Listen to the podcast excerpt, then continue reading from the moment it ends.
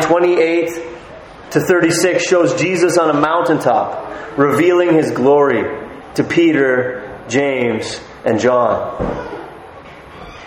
The passage that we're focusing in on tonight, the remainder of chapter 9 from verse 37 onward, stands in stark contrast to the previous section.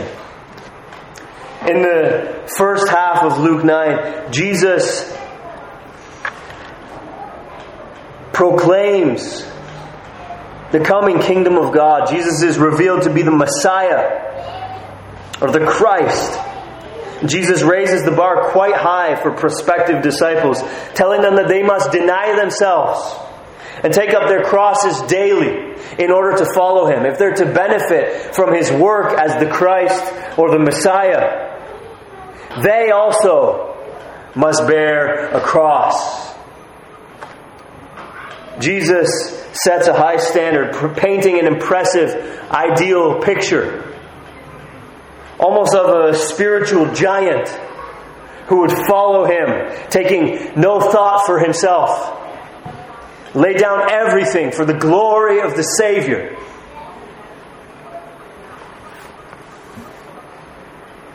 In the last half of Luke chapter 9, the disciples fail to meet the standard that Jesus set in the first half of Luke 9. They don't exemplify this cross bearing, forsaking everything, sacrificial discipleship. They are not spiritual giants. This is contrast. Jesus, in the first half of Luke 9, is revealed to be the glorious fulfillment of the expectations of the Old Testament people of God. He satisfies the anticipation of the entire Old Testament canon. He is the Christ of God, as verse 20 says. Jesus is the King of the kingdom who empowers his disciples to heal and to cast out demons. This is in the first few verses of chapter 9. Jesus is the King of the kingdom who provides for his people with the miracle working power of his will, feeding the 5,000. Jesus is purposefully and patiently carrying out each stage of his eternal plan of redemption as he makes his way to the cross, revealing his glory, predicting the coming cross. This is the first half of Luke 9. He sets the bar high for disciples. If you want to benefit from my messiahship, if you want to be part of my kingdom, you need to give up everything. Take up your cross, which was an instrument of execution. Consider yourself dead to the world and follow me. The world behind me, the cross before me. No turning back. This is what Jesus teaches. This is what the first half of Luke 9 puts before us. This glorious Savior, this glorious Messiah, and the call, the radical call to follow Him. But in the last half of Luke 9, we see the inglorious disciples bumbling along in failure after failure. They cannot cast out demons. They don't understand Jesus. They get their priorities confused. Contrast. The outline of tonight's sermon is really quite simple. Each of the small units of narrative that together make up the last half of Luke 9, each of those small units of narrative show us one aspect in which the disciples of Jesus are lacking. In verses 37 to 43, we see that the disciples lack faith. In 43 to 45, we see that the disciples lack understanding. In 46 to 48, we see that the disciples lack humility. In 49 and 50, we see that the disciples lack perspective. In 51 to 55, we see that the disciples lack awareness of context. In 57 to 62, we see that would be disciples of Jesus lack commitment. We're going to work through each of these deficiencies one by one and see that in view of their shortcomings, the disciples aren't heroes. And then, after exploring the idea that the disciples are failures in every category, we're going to see Jesus' grace in saving them anyway, and in commissioning them to work in his kingdom anyway. The big idea of tonight's message is this Jesus loves failures. I believe that Luke, under the inspiration of the Holy Spirit, intentionally included these stories of the disciples' failings immediately after Jesus' glory was revealed in the Transfiguration, in order to contrast the excellency of Jesus with the substandard performance of the disciples. This contrast drives home a fundamental gospel truth that we see all throughout Scripture. Salvation is not granted to us on the basis of our merit. We don't deserve it. In fact, salvation comes to us despite the fact that we deserve the very opposite of the salvation given to us. We deserve condemnation. The contrast here in Luke 9 between Jesus' glory and the failure of his disciples drives home the point that Jesus does not love and save people because we are good. Jesus loves and saves people despite the fact that we are failures. Jesus loves failures. So, with that statement in mind, let's begin. In verses 37 to 43, we see that the disciples lacked faith. Jesus comes down from what was doubtless a refreshing spiritual experience with his Father and with his perfectly sanctified friends, Moses and Elijah. We see in verse 41 Jesus saying, How long am I to be with you and bear with you? when he comes down from the mountain. Jesus was exasperated with life in this sinful world. No doubt to get up there on the mountaintop, to be with his Father, to be with Moses and Elijah, who are not any longer struggling with sin. To enjoy some fellowship up there on the top of that mountain was doubtless a refreshing experience.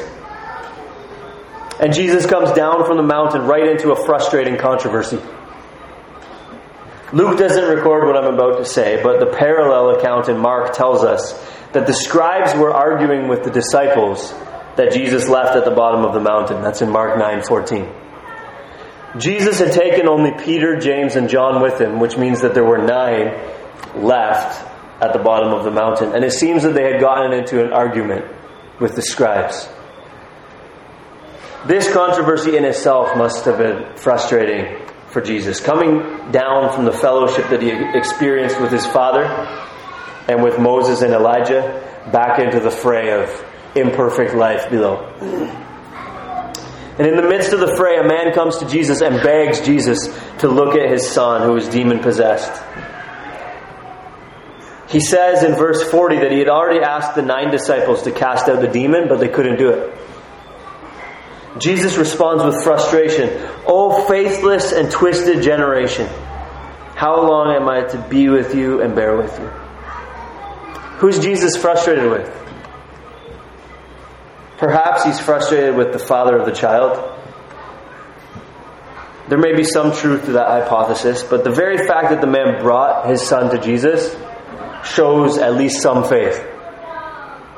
And some faith is all that Jesus ever requires.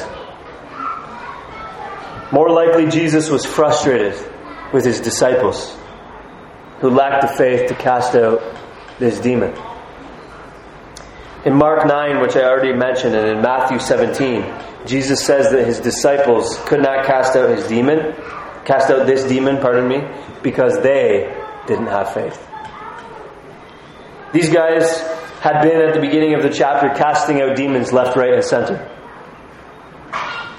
What happened then? Most likely, the disciples had become overconfident in their own ability to cast out demons, to win spiritual victories. In Luke chapter 9 and verse 1, we read that Jesus gave them power and authority over demons. That means that it was Jesus' power all along that made their ministry effective. Most likely, the disciples had grown accustomed to seeing demons obey their commands and became overconfident in their own ability, as if it was their own power that made their ministry effective. This goes along with what Jesus says in Matthew and Mark. This kind of demon can only come out by prayer and fasting. Prayer and fasting demonstrate faith in God. Lack of prayer and fasting demonstrates faith in ourselves. The disciples who did not pray and fast were failures who didn't pray and fast, thinking that they had it in themselves to win spiritual victories. But before we become too critical of the disciples, let me ask you a question. Aren't we failures just like them? Are you characterized by prayer and fasting? By faith in God? Manifest faith in God? Do you fall on your face regularly and beg God to save your family members, your friends, your coworkers, those in your sphere of influence? Do you immediately respond with prayer and fasting when you see someone in spiritual bondage needing to get free? Is that what you do? You just respond with prayer and fasting? Do you know that you are powerless in and of yourself to do anything, anything about anyone else's spiritual condition? And so you are characterized by prayer and fasting. Anything less than a lifestyle of unceasing prayer is a demonstration of our unfaithfulness, our lack of faithless, uh, our lack of faith. Pardon me, faithlessness. Anything less than regular, consistent, persistent petition to God for spiritual victory in our lives and in the lives of others is simply a functional underestimation of the power of God and an overestimation in our own power. The disciples lacked faith. Frankly, so do we. In verses 43 to 45, we see that the disciples also lacked understanding. There were things the disciples didn't know, big things. Those Jesus had plainly Jesus had plainly told them that he was going to the cross, but they couldn't comprehend it. We think to ourselves, how dense could they be? Jesus tells them so clearly exactly what's going to happen, but they don't get it. And yet, when we open the scriptures, how dense we often are not to perceive the things that are written here. Is it because God hasn't written a good enough book? You understand? We, like the disciples, are sorely lacking in understanding. The state of the disciples was a state of spiritual ignorance. And we are all too often spiritually ignorant, like the disciples to some extent. See, it says in verse 45 that it was concealed from them. This shows us that apart from the Holy Spirit's revealing work in our lives, we not only fail to perceive the things of God, but we actually cannot perceive the things of God. In and of ourselves, we lack understanding. We're not spiritually perceptive beings. We are blind and imperceptive creatures, unable to grasp anything that's not supernaturally revealed to us. Romans 1:18 says that in our natural state, we human beings suppress the truth in unrighteousness. 1 Corinthians 4 7 asks rhetorically, What do you have that you did not receive? If we know anything true about God, it's because He's opened our deaf ears and opened our blind eyes. We are, apart from the Holy Spirit's work, dull and imperceptive beings. As a human race, what a bunch of failures we are. We lack faith, we lack understanding. In verses 46 to 48, we see that the disciples lack humility. Okay. Immediately after failing to cast out a demon, and failing to understand the spiritual truths that Jesus was talking to them about in verses 44 and 45, the disciples begin to have an argument amongst themselves about which one of them is the greatest. Do you catch the irony here? These failures were boasting about their greatness. If that's not pride, which is an inflated view of yourself, I don't know what is. These guys were thinking of themselves more highly than they ought. They fail to cast out a demon, they fail to understand what Jesus says, and then they turn around and argue with them, amongst themselves about who's the greatest. But are we any different? Before coming to Christ, we jockey for position in the rat race, boasting of perhaps our intelligence or our wealth or our good looks or, or whatever it is. And I'd like to say that it's a different story after coming to Christ.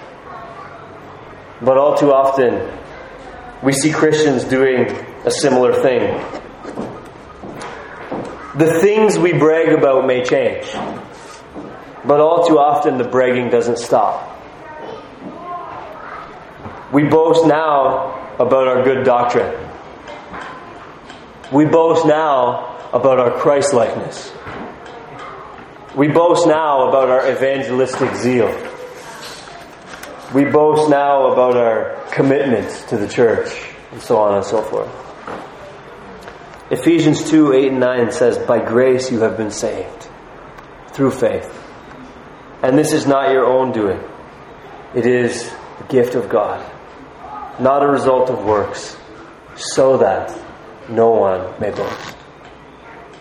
What right have we to brag? About anything who have been saved by grace. None.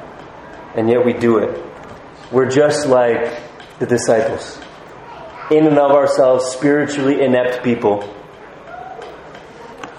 who ought not to boast at all. Whatever we have, we've been given. And yet we find ourselves jockeying for position in God's family amongst all the others who are likewise saved by grace. So the disciples 2,000 years ago and the disciples now lack faith, understanding, humility. In verses 49 and 50, we see that the disciples lack perspective. And the type of perspective I'm talking about here is a sense of proportion. If someone were to look at a live microscopic piece of bacteria through a high powered microscope, it would appear to be many times bigger than it actually is. And therefore, since it is merely an appearance of being many times bigger than it actually is, if a person, after seeing a magnified image of a microscopic organism, freaked out and claimed that the world was being invaded by huge, creepy looking organisms. That would be ludicrous. Likewise, it would be silly for us. It is silly for us to blow things out of proportion, to make a bigger deal out of things than is warranted. Look at verses 49 and 50 the disciples are upset that someone is casting out demons simply because they aren't part of their tightly knit group. Perspective is called for. Jesus tells them, Whoever's not against you is for you. In other words, don't make a big deal of the fact that this guy is not one of your group. Simply rejoice that demons are being cast out. Rejoice that the kingdom of God is advancing. We find a similar principle outlined in Philippians 1 15 to 18. Paul, writing from prison, says, Some indeed preach Christ from envy and rivalry, but others from goodwill. The latter do it out of love, knowing that I am put here for the defense of the gospel. The former proclaim Christ out of rivalry, not sincerely, but thinking to afflict me in my imprisonment. What then? Only that in every way, whether in pretense or in truth, Christ is proclaimed, and in that I rejoice. The point that both Jesus and Paul want us to understand is that agreement on primary things is weightier than difference on secondary things. This is not saying that differences don't matter or that secondary things are unimportant. This is simply saying that we should put things in perspective. Does your Christian friend from another church have some misguided or erroneous beliefs about this or that? Then talk to him about it. Reason with him from the scripture and seek to persuade. But at the same time, put it in perspective. If he loves Jesus and clings to the cross for salvation, then stand together with him in Christian unity. Rejoice in what he has right, even as you seek to confront him about what he has wrong. It's all too easy for us to write people off about secondary things rather than standing in solidarity with them on the central point of Christ crucified for sinners. We, like the disciples, all too often seek to prevent the ministry of men and women who have first things right and second things wrong. All too often, we are disturbed because ministry is happening by someone who's not in our group. We, like the disciples, often lack perspective. 2 Timothy 2:15 says that God's servants are to rightly handle the word of truth. And the King James version says that we should rightly divide the word of truth. Rightly dividing the word of truth involves rightly proportioning the word of truth. We ought not to make microorganisms look like freakishly large space invaders. And we ought not to make elephants look like tadpoles. We should be big on the things that the Bible is big on, and small on the things that the Bible is small on. In other words, we should major on majors, and we should minor on minors. So the disciples lacked faith, understanding, humility, and perspective. And all too often, so do we. In verses 51 to 55, we see that the disciples lack an awareness of their context or their time, their stage in God's redemptive plan. After the Samaritan village rejects Jesus, the disciples want to call down fire from heaven to consume them. In verse 54, people scoff at that. Oh, God is a God of grace, and how ridiculous it was for the disciples to think that they should call down fire from heaven. Well, if you think about it, it actually might not be as bad of a desire as it initially appears. After all, what could be more deserving of judgment than to reject God's Son? John 3:18 says, "Whoever believes in Jesus is not condemned, but whoever does not believe is condemned already, because he has not believed in the name of the Son of God." And there were biblical precedents for raining down fire from heaven upon God's enemies. In Genesis 19, God destroyed Sodom with fire and sulfur from heaven because of their sin. In 2 Kings 1, Elijah calls down fire from heaven upon God's enemies. So the condemnation of the Samaritan village is warranted. As Romans 6:23 says, the wages of sin is death and the Samaritan village certainly had sinned. So, what's wrong with what the disciples asked Jesus? It's not as if they didn't deserve to have fire rain down from heaven upon them. Why did Jesus rebuke them then? In verse 55. The disciples were lacking in awareness of their context, their, their place in the unfolding of redemptive history. They were unaware of where they fit in to God's purposes for the human race in their time and place.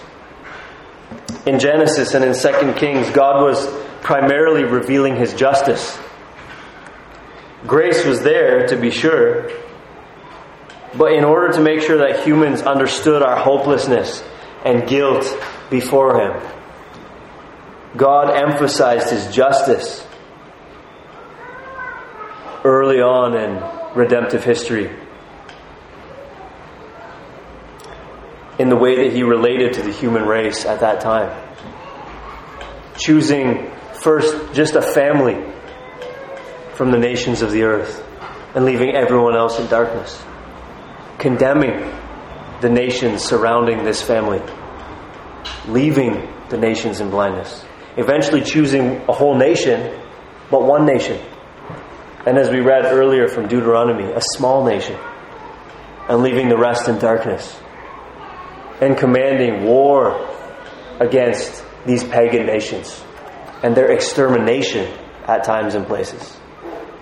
God was revealing his justice. He didn't do anything wrong in all of the severe destruction of the Old Testament. You understand that? Nobody died under God's judgment who didn't deserve to die under God's judgment. With the arrival of Jesus, the emphasis has changed. God is as just now as he's ever been. It's not a matter that the God of the Old Testament is wrathful and the God of the New Testament isn't. The God of the Old Testament is just and the God of the New Testament isn't. God is as just now as he's ever been. God is as wrathful now, tonight, towards sin as he has ever been. But the light of his grace is shining more brightly now through his Son than it has ever been in human history. And God is exercising more restraint now in this new covenant era than he ever had previously. God is emphasizing at this time and place ever since his son was born in Bethlehem, his grace toward humans. 2 Peter 3 and verse 9 says that God is now being patient towards us humans, not wishing that any should perish, but that all should reach repentance. 1 Timothy 2 4 says that God desires all people to be saved and to come to the knowledge of the truth. Therefore John 3:18 says God did not send his son into the world to condemn the world but in order that the world might be saved through him. Judgment is coming. To be sure. Condemnation is coming. But the disciples, like us, lived after the birth of God's Son into this present in this present season where God is exercising patience and leaving ample room for repentance. To be too quick to pull the trigger on God's enemies at this stage of redemptive history would be to miss what God is doing right now. Exercising patience and forbearance with those who rightly deserve to have fire rain down from heaven upon them. Leaving room for people to repent, to find grace. Incidentally, this is why Paul urges us in Romans 12 not to take vengeance on our enemies. He says, Leave it to the wrath of God, for it is written, Vengeance is mine, I will repay, says the Lord. Wrath is coming, judgment is coming. We proclaim it, but now is not the time for us to exercise it. We should be patient and gracious towards God's enemies at this place and in this time as God is being towards his enemies in this place and time. We should hope and pray that they would reach repentance rather than perish. As Jesus said earlier in Luke's Gospel, chapter 6, love your enemies, do good to those who hate you. The disciples lacked an awareness of their context in redemptive history. And we all too often lack the same awareness. Every time that we respond with hate and vengeance toward those who hate God, when that's our initial reaction, we too are lacking awareness of our context in redemptive history. So the disciples are lacking faith, understanding, humility, perspective, and awareness of context. Finally, let's look at verses 57 to 62, where we see that the would be disciples of Jesus lack ability. In addition to all of the aforementioned failures, this is perhaps the pinnacle failure of all would be disciples of Christ. We lack the ability to follow Him. Jesus' command in Luke 9:23 to deny ourselves, take up our crosses daily and follow him is more radical than we are capable of left to ourselves. The first would-be disciple comes to Jesus with good intentions. I will follow you wherever you go. Verse 57. Jesus' response in verse 58 could be paraphrased, No, you won't. Jesus' response reveals the man's underestimation of what discipleship will require. The second man responds to Jesus' call with a request to delay a commitment to discipleship. Contrary to what we might assume at first glance, this guy is not merely asking Jesus that he might attend his father's funeral. If the father had died already, the man wouldn't be in Jesus' presence. He'd be with his family, abiding by the norms of his Jewish culture. And he would be home there, not following along in the crowd with Jesus. This man is asking to wait until his father passed away, which could be weeks or months if his father was already sick, or could be years from now. He's saying, Yes, I'll follow you as soon as the third person wants to follow Jesus, but his interests are divided. He wants to follow Jesus, but he doesn't have undivided resolve to do this. He can't leave everything behind to follow Jesus. First, let me go say farewell to those at my home. He's not willing to go if he can't go say goodbye. You understand? Sometimes we need to just be ready to leave everything behind and go. Follow Jesus. No one who puts his hand to the plow and looks back is fit for the kingdom of God. In other words, anyone who tries to follow Jesus while looking back on what he left behind will furrow a crooked line in the field. Just like you can't cut a straight line in your lawn with your lawnmower without fixing your eye on a point straight ahead of you. We could say that we're better than these would be followers, but take a quick look at our track record. Have you ever failed to follow Jesus into discomfort?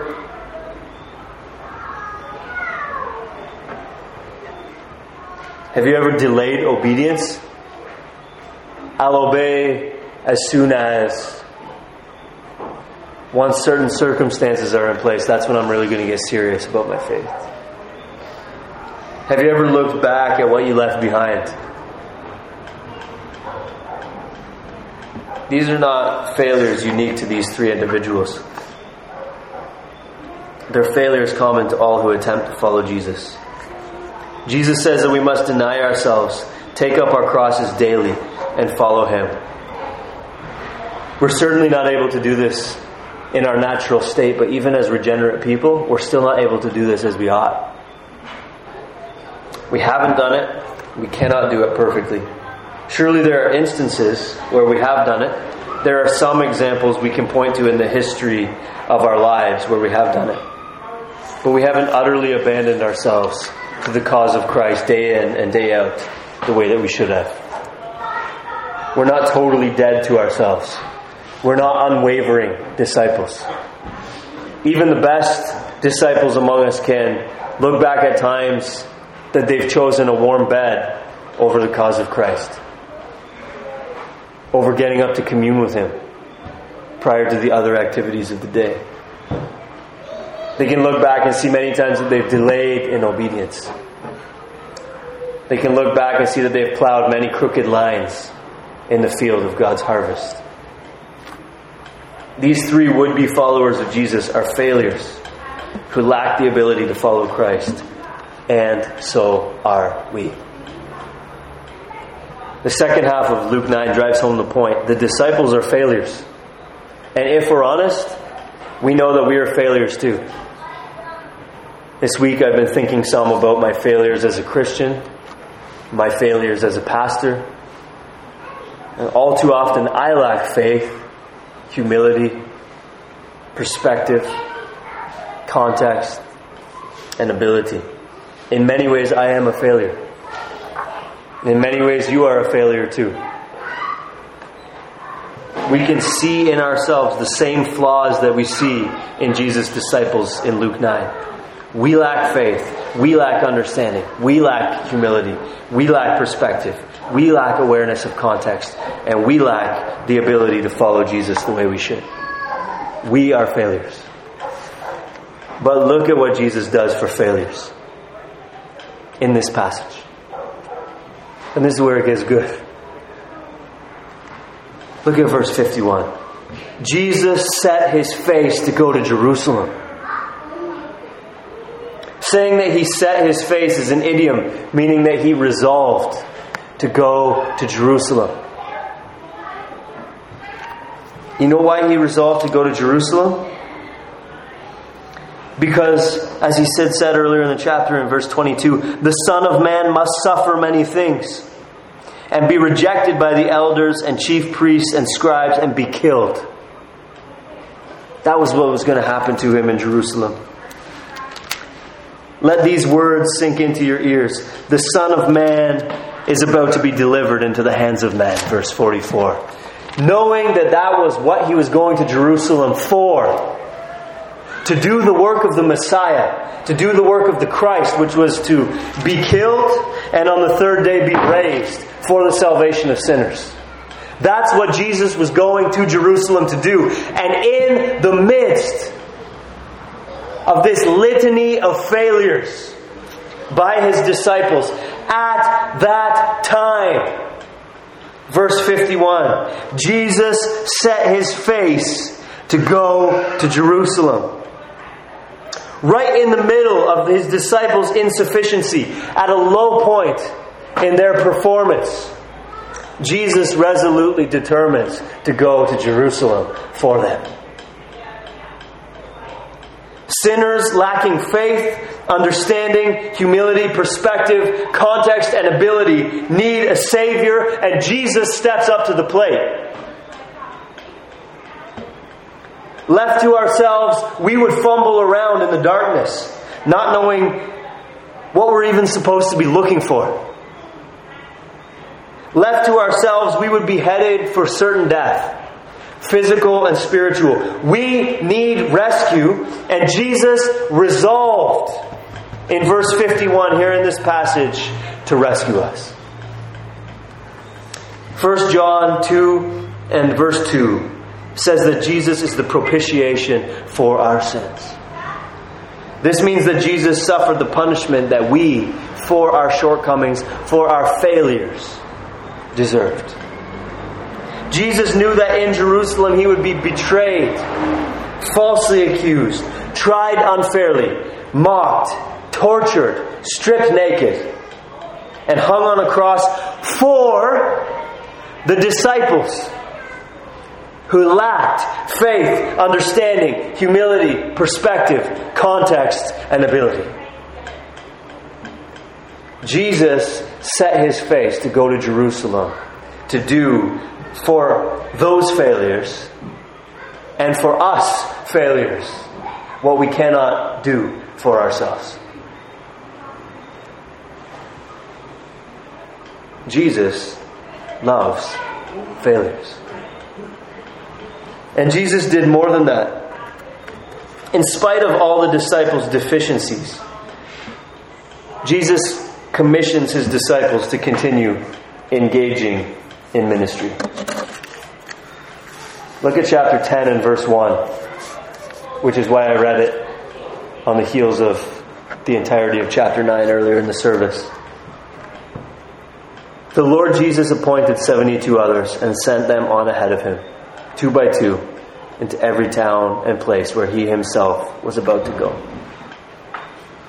Jesus not only rescues failures from the punishment that we deserve, But Jesus commissions us to work in his kingdom as imperfect servants. He knows we lack faith, understanding, humility, perspective, context, ability. He knows that. But He commissions us to exercise what little faith we have, to put what little knowledge we have to good use. He knows that we lack these things, but He sends us out anyway. He sends us out to try. What an honor. What a privilege that Jesus chooses to use us in His kingdom to work through our imperfect efforts. Jesus' salvation and commission of people who are failures highlights the contrast that I mentioned at the beginning. Luke 9 shows the contrast between Jesus' glory and his disciples' insufficiency, which is as much as saying Luke 9 teaches us about the contrast between Jesus' glory and our own insufficiency. Luke 9 shows us the contrast between Jesus' goodness and our badness. The contrast between Jesus' power and our impotence. Jesus chooses to save failures from the punishment that we deserve so that the world will see that His goodness and not ours is the basis of our salvation.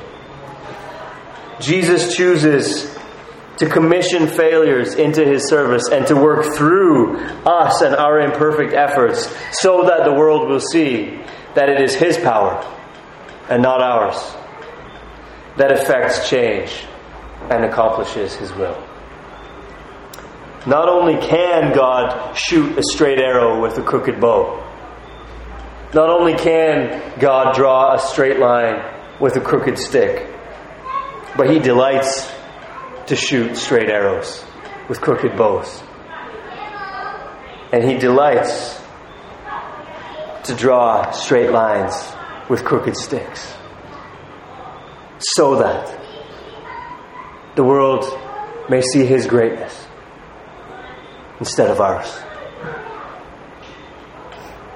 So that the world would be impressed with him instead of us.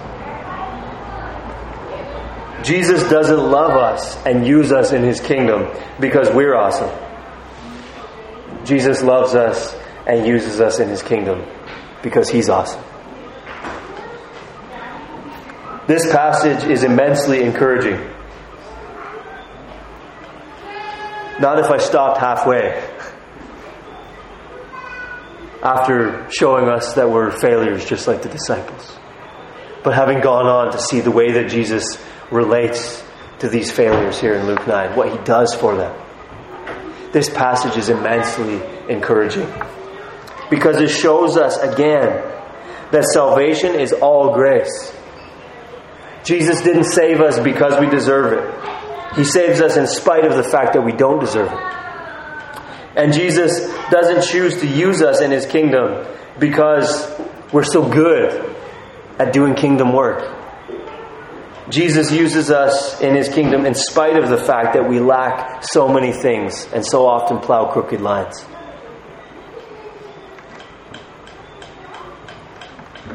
Are you not sure if Jesus could love you? Are you not sure if Jesus could accept you? Do you think your sins are too big? Join the club of sinners saved by grace. Trust in Jesus for the salvation from the punishment that you deserve. If you will trust Jesus today, you can read the words of Luke 9:51 as applying directly to you. Jesus set his face to go to Jerusalem. Believer, for you. For you.